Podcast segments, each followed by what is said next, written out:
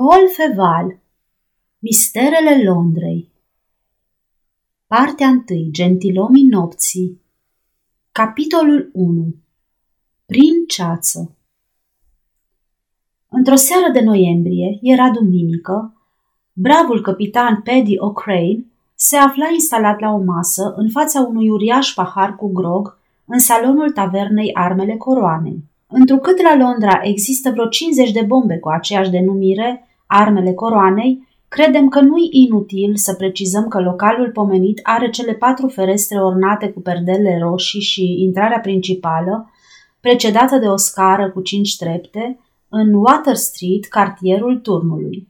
În ce privește pe capitanul Paddy, personajul nostru era un irlandez deșirat, înalt de 1,83 m, înalt și având șase degete în diametru, înveșmântat într-un frac albastru cu nasturi negri, pantaloni bufanți, ciorapi lungi și încălțat cu niște pantofi largi care nu mai simțiseră de mult peria de lustruit.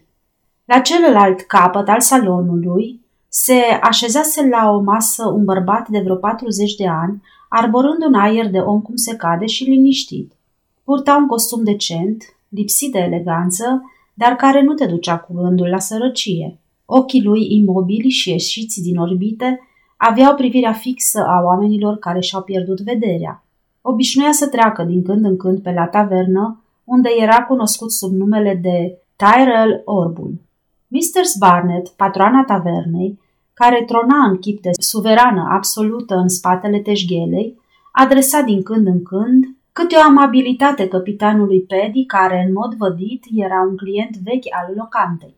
În picioare, între cele două uși, se afla o tânără slujnică a tavernei. Dacă ar fi trăit pe când pictorii erau nababi și își plăteau modelele cu aur, această fată ar fi strâns avere nefăcând nimic. Era nespus de frumoasă. Tipul semit îi domina trăsăturile, iar carnația ei n-avea nimic comun cu cea unei englezoaice.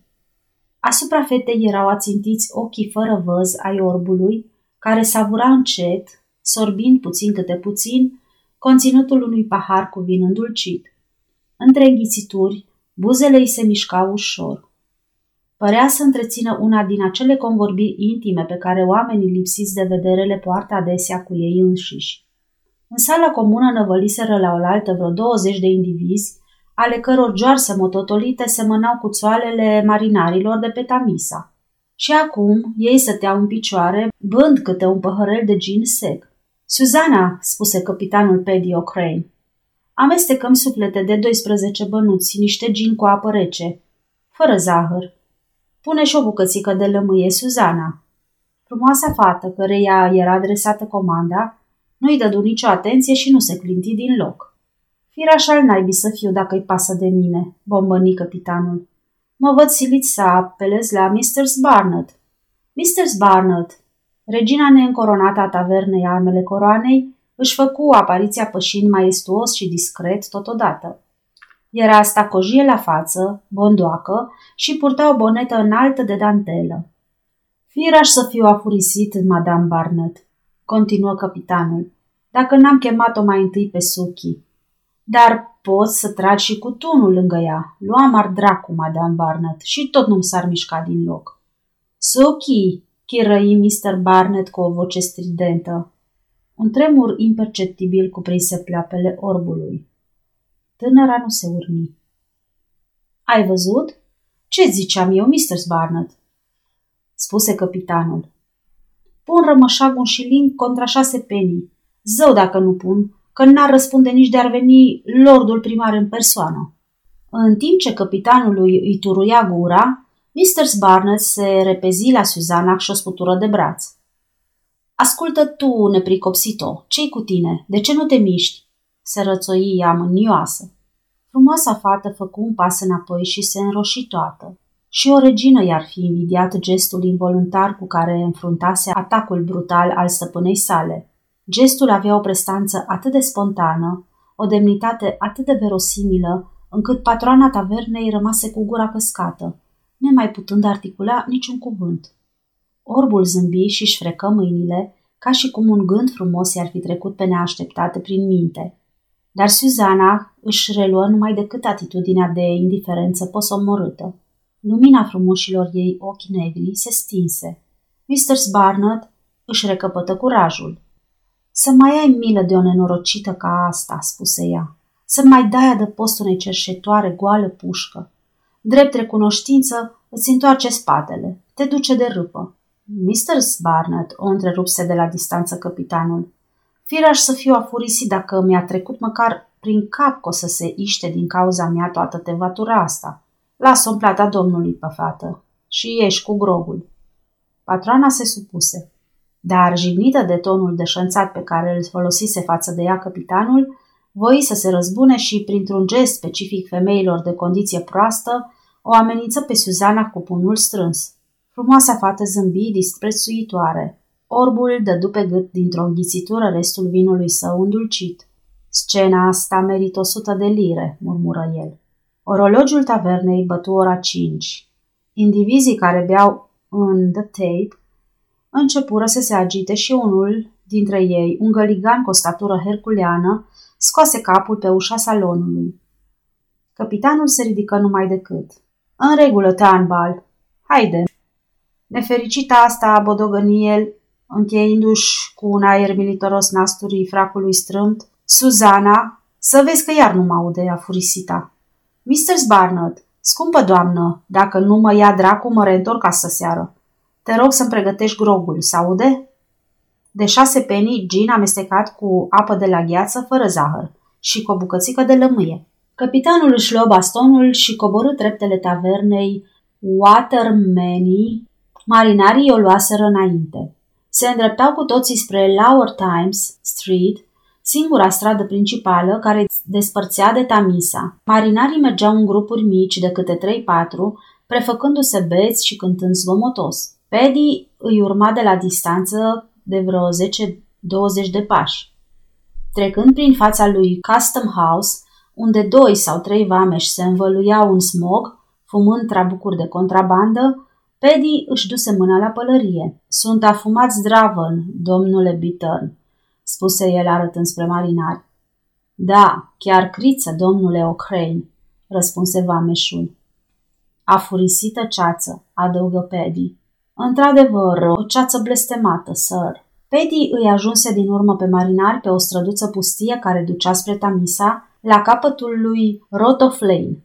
Străbătură ulicioara într-o liniște desăvârșită și ajunseră în dreptul unei scări aflate într-o stare mizerabilă, motiv pentru care nu prea mai era folosită. Capitanul aruncă în jurul lui o privire atentă. Se pare că nu observă nimic suspect, căci făcu un semn și mateloții începură să coboare tiptil treptele.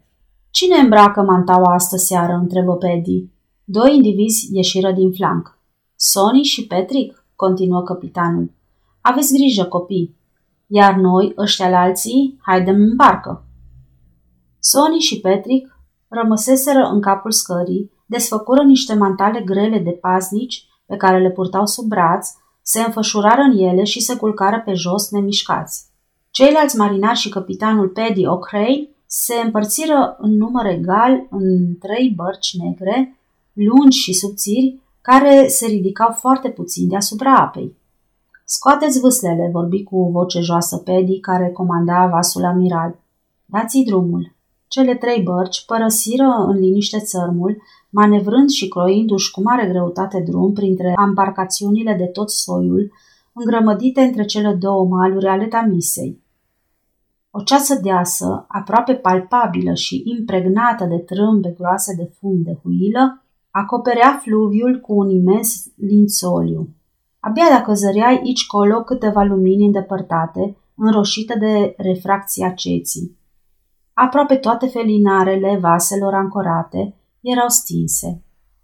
Cele trei embarcațiuni ale amiralului Paddy O'Crane ajunseră în sfârșit pe canalul central și începură să navigheze pe fluviu în sus. Frumoasă vreme! Tommy, băiete, dracu să mă ia dacă nu e o vreme splendidă, spuse capitanul când trecură pe sub una din arcadele lui New London Bridge. Într-adevăr, capitane, răspunse vlășganul Tom Turnbull, dar fluxul o să ne facă figura, iar la reflux o să se stârnească briza. adăugă unul dintre vâslași, al cărui corp voluminos ocupa aproape toată lățimea bărcii. Trebuie să ne grăbim. Ceața nu o să țină mult. Să ne grăbim, Charlie Bufleo, să ne grăbim, spuse un puști, o lichea precoce care răspundea la frumosul nume de Snail. Ne șuie vântul prin buzunare și viața ei a furisit de scumpă, cum ar zice meșterul Bob Lantern. Gura hoțomanului, liniște, iubițelule, comandă pe un ton părintesc capitanul. Cu cât pălăvrăgiți mai puțin despre înălțimea sa, cu atât e mai bine. Dar ce naiba să ales de ticălosul la scumpul de Bob Lantern? S-a însurat, răspunse Charlie, s-a însurat la Saint-Gilles, cu o lungană de 1,83 fără tocuri. Nu-l mai vede nici dracu, parcă l-a înghițit pământul. Vă rog, strigă micuțul Snail, meșterul Bab e mai dat dracului ca noi. Lucrează pe cont propriu. Duminica seara se duce la biserică. Se lucrează țeapăn și pe acolo. Ascultați-l pe băiatul că știe ce spune. Țineți clanța sămânță de borfaș, iubițelule, îl întrerupse din nou capitanul. Am ajuns sub podul Blackfriars, unde roiesc sticleții. Charlie, trage, buflio, trage la babord, trage! Charlie se supuse. Barca ieși din întunericul dens care domnea sub arcadă și cele două maluri se iviră din nou. Ho-ho!" strigă Tam Turnbull. Trei lumini! Treaba e ca și făcută. Nici nu o să ne ajungă trei bărci în seara asta. Luminile despre care vorbea Tom se distingeau perfect prin ceață. Una din ele strălucea în dreptul podului White Friars, cea de-a doua se sărea pe malul fluviului sub Temple Gardens. În sfârșit, a treia era în Southwark, în stânga scării lui Barge House. Toate trei lansau semnale verzi de o mare intensitate. Cu toate acestea, printre luminile de tot soiul care străluceau în aer liber sau în spatele ferestrelor, cele trei trebuiau neapărat să treacă neobservate. E cazul să ne despărțim, spuse capitanul. Eu mi-l aleg pe ticălosul ăla bătrân de gruf, prietenul meu cel mai bun, cu hanul lui blestemat regele George. Dumnezeu să-l binecuvânteze. Tu, Ghibi, iei în primire hanul frații albi. Tu, Mitchell, Satwark și hotelul Jartierei. Nu uitați, jigodilor, purtați-vă ca niște buni creștini. Conform dispozițiilor, una din bărci se îndreptă spre Southwark. Cea de-a doua, tăind cursul Tamisei în sens invers, ajunsese la cetate. Cea a capitanului continua să urce pe fluviu. Niciun felinar galben astăzi, spuse Tambal. Curios, tocmai pe vremea asta când cei de pe continent vin în bande. Să mor spânzurat dacă nu mă bucur, răspunse Pedi. Nu-mi place să văd felinarul galben. Parcă aș auzi ultimul sughiț al unui ticălos sugrumat. Da, e o slăbiciune, dar când văd felinarul galben, schimb ginul de seară cu un Old Tom ca să mă mai înveselesc puțin. Râzi, Tommy, bestie fără mațe. Ei bine, află că mă costă chestia asta un șiling în plus și nu-mi convine. Un mor mai mult, un mor mai puțin, rostit Anbal cu nepăsare, nu mai contează atunci când lucrezi cu hurta. Câtuși de puțin, adăugă râzând micuțul Snei. Și pe urmă continuă burduhănosul de Charlie. Toată lumea trebuie să trăiască, meștere capitan. Dacă cei trei hangii ai noștri nu și-ar face din când în când meseria de ucigaș, ce s-ar alege de Bishop și compania? Mie îmi place ferinalul galben, declară în încheiere micuțul Snei. La o vârstă atât de fragedă, murmură Pedi, copilașul ăsta scump a și ajuns cea mai veninoasă năpârcă din câte am cunoscut vreodată. Bagă de seamă, Charlie. Barca, lunecând acum singură, părăsise mijlocul fluviului, angrenându-se în labirintul de bărci amărâte, de vapoare mari sau mici și de pleasure boats care împânzeau malurile. Charlie manevră cu dibăcie vâslele. Turnbull puse mâna pe cârmă și barca se strecură lin pe sub Temple Garden. Locul unde acostase era un fel de mic port, adăpostit de ieșitura unei clădiri înalte, construită parte pe niște piloni, parte pe pământ. Aceasta era casa cu felinarul verde. Pedi pipăi unul din imensi stâlpi care susțineau bolta și găsi un fir de sârmă, având la capăt un inel. Sună trăgând de el. După câteva clipe se auzi un scârțit chiar deasupra bărcii. Era zgomotul caracteristic al unei trape cu balamalele ruginite. Cine e acolo?" se auzi o voce năbușită. Prieten, dragul meu, prieten, prea cinstite și respectabile, gaf, răspunse capitanul. Trăsnim ar Dumnezeu dacă nu mă bucur să-ți pot spune bună seara. Ce mai face respectabila dumitale consoartă? Pedi fu întrerupt de izbitura zdravănă a unui balot care se legăna la capătul unei frânghii prinse de boltă. Bravo, graf, ticălos nemernic, mormăi el. Într-o noapte cețoasă ca asta, puteai să te strecori și singur prin gaura trapei tale. Continuând să podogănească, o luă din loc într-o clipă și oamenii săi desprinseră balotul, aruncându-l în fundul bărcii. Frânghia fu trasă în sus. Miroase a mosc, spuse Tom. Precis că e un gentleman de gentleman. Charlie, ai grijă de supapă, să nu se umple cala. Supapa merge grozav, Tom. Dar tare n-aș vrea să intru la apă în seara asta, răspunse burduhănosul vâslaș. Un al doilea balot se legănă deasupra capetelor lor. A avut aceeași soartă ca și primul. Funia urcă și coborâ din nou. Cinci baloturi fură astfel azvârlite în barcă. Noapte bună!" strigă vocea de sus morocănoasă. Frânghia dispăru, trapa se închise. Dă-i drumul, Charlie, lebă de borțoasă!" porunci capitanul. Ceața pare că vrea să se ridice. Noapte bună, gruf, vampir bătrân, măcelar în beznă, ucigaș nemernic. Noapte bună. Iată-i pe cei doi de la Winterfreeze. Hei, șase baloturi, capitane. În regulă, dați-i bătaie, copii. Zăresc barca damblagiului lui de Mitchell, bunul nostru prieten. Hei, hei, două pachețele, capitane. Două pachețele, repetă Paddy, ridicând din numeri nemulțumit. Cele trei embarcațiuni se îndreptară în josul fluviului. Marea mai ținea cu ei. Înaintau cu repeziciune și în scurt timp se treziră sub arcadele monumentale ale lui London Bridge. Ceața se mai subțiase în urma unei brize puternice care se stârnise odată cu refluxul. Din toate părțile se înălța acum o pădure de catarge zvelte și aplecate înapoi, legate cu miile de ițe ale funiilor subțiri. Apa fluviului începea să oglindească vag îndepărtatele sclipiri ale luminilor. Am sfeclit-o, spuse Tanbal. Lumina ne vine în plin, de pe pod. Putem fi ușor văzuți.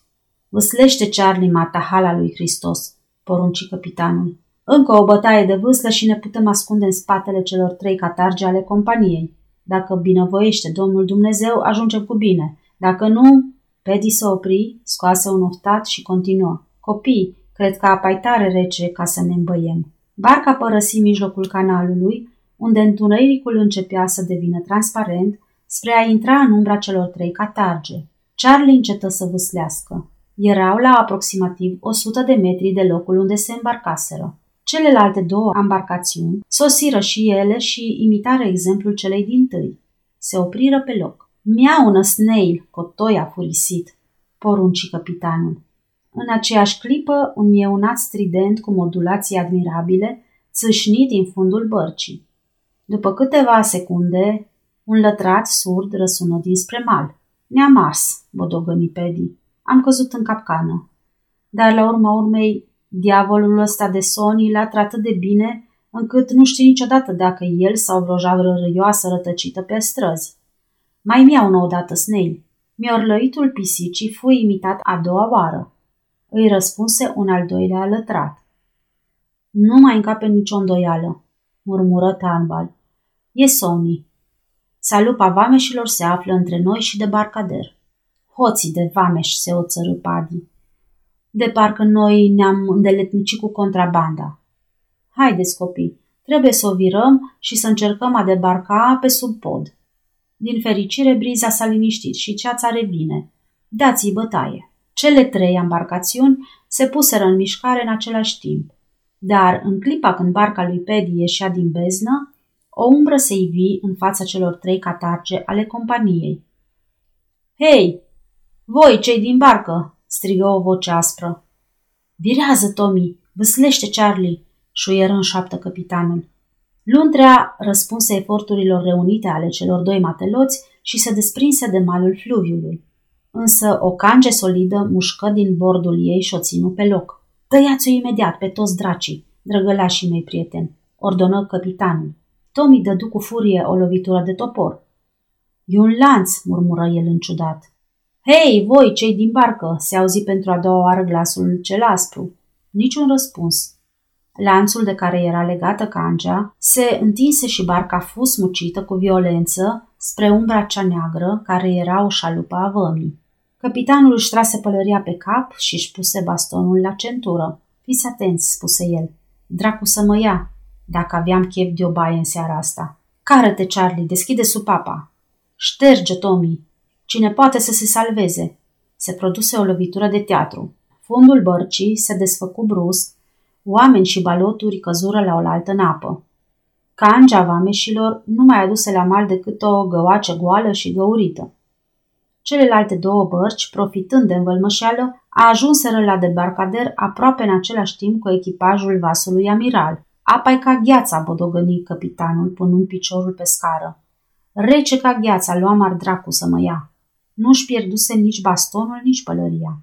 Snail se scutură ca o mâță plouată, mieună și se strecură sub mantaua lui Sony, care începu să latre. Ceilalți își încărcară baloturile pe umeri și o luară pe străzile întunecate ale cartierului turnului, având grijă de data asta să nu mai treacă prin fața vămii. În ce privește pe eroul nostru, capitanul Paddy O'Crane, el se duse liniștit acasă și își îmbrăcă un frac albastru și o altă pereche de pantaloni gălbui, după care se îndreptă spre taverna Armele Coroanei. Când intră în salon, o scenă violentă asemănătoare aceleia pe care v-am povestit-o avea loc între Mr. Barnard și slujnica ei Suzana. Aceasta din urmă opunea zgomotoaselor și mânioaselor demonstrații ale stăpânei sale un calm ce putea fi confundat cu disprețul sau apatia. Mr. Barnett nu fusese niciodată vestită pentru răbdarea ei. Nemai putându-se stăpâni, ridică mâna și lovi brutal obrazul livid al fetei. Drace, gândi Paddy. Acum o să-mi aștept mult și bine grogul. În tot timpul aventurii nautice a eroilor noștri, orbul nu se mișcase de la masă, comandând o a doua carafă de vin îndulcit. Fără îndoială, auzise zgomotul scatoalcei, deoarece se ridică brusc. Chipul lui, de obicei inexpresiv, purta amprenta unei curiozități surescitate la culme. Ce mai femeie zdravănă, gândi el cu glas tare. O femeie tare țeapănă.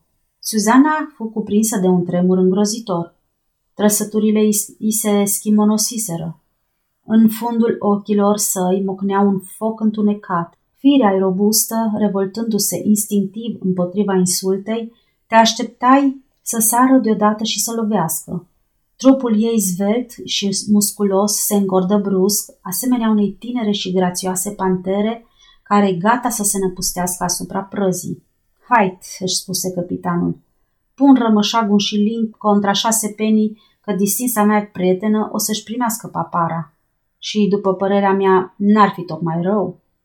Mr. Barnett era și ea de aceeași părere, căci roșul aprins din obraj îi dispăru, dar tremura toată.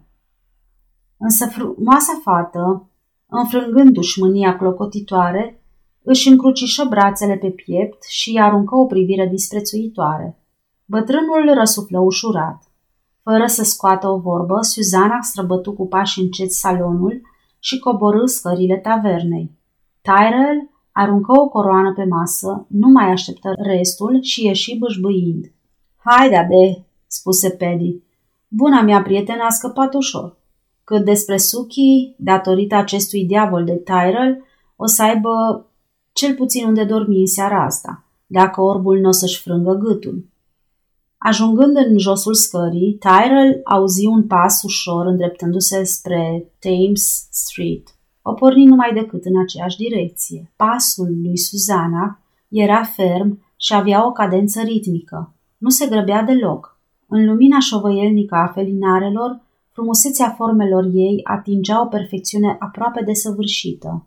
Tyrell o urmărea fără ezitări, ca și cum un instinct misterios ar fi luminat noaptea lui profundă. Nu mai bâșbâia. Ieșind din Lower Thames Street, Suzana o luă pe același drum ca și marinarii noștri și intră pe poteca strâmtă ce ducea spre fluviu.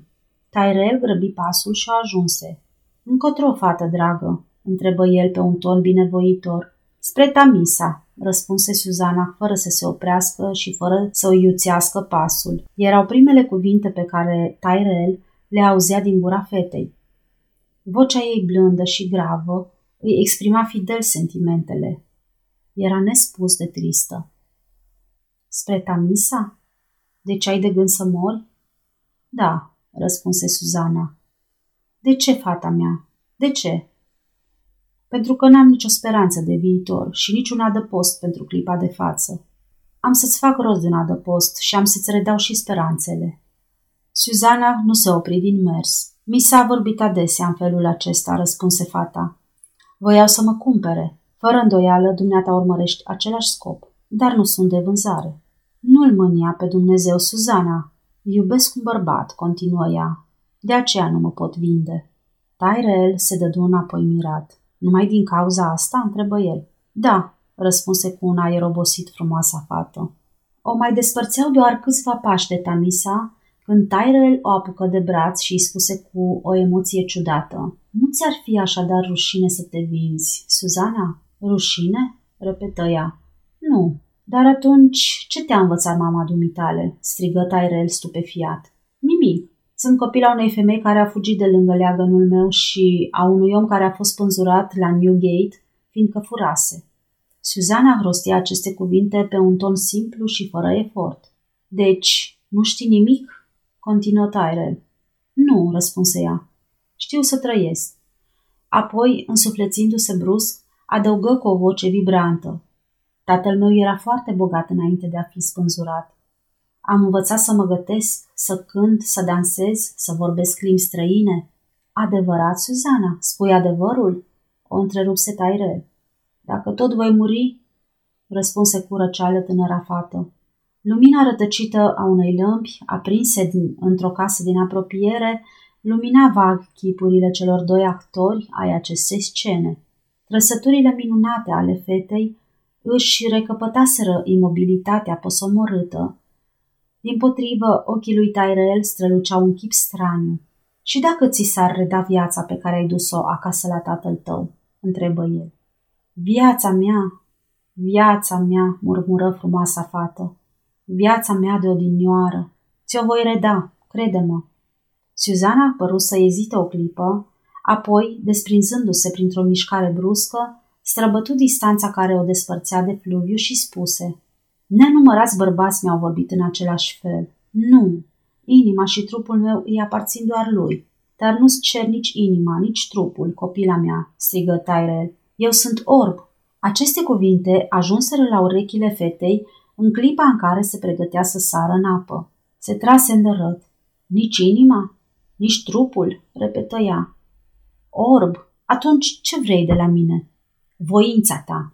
Suzana își plecă privirile.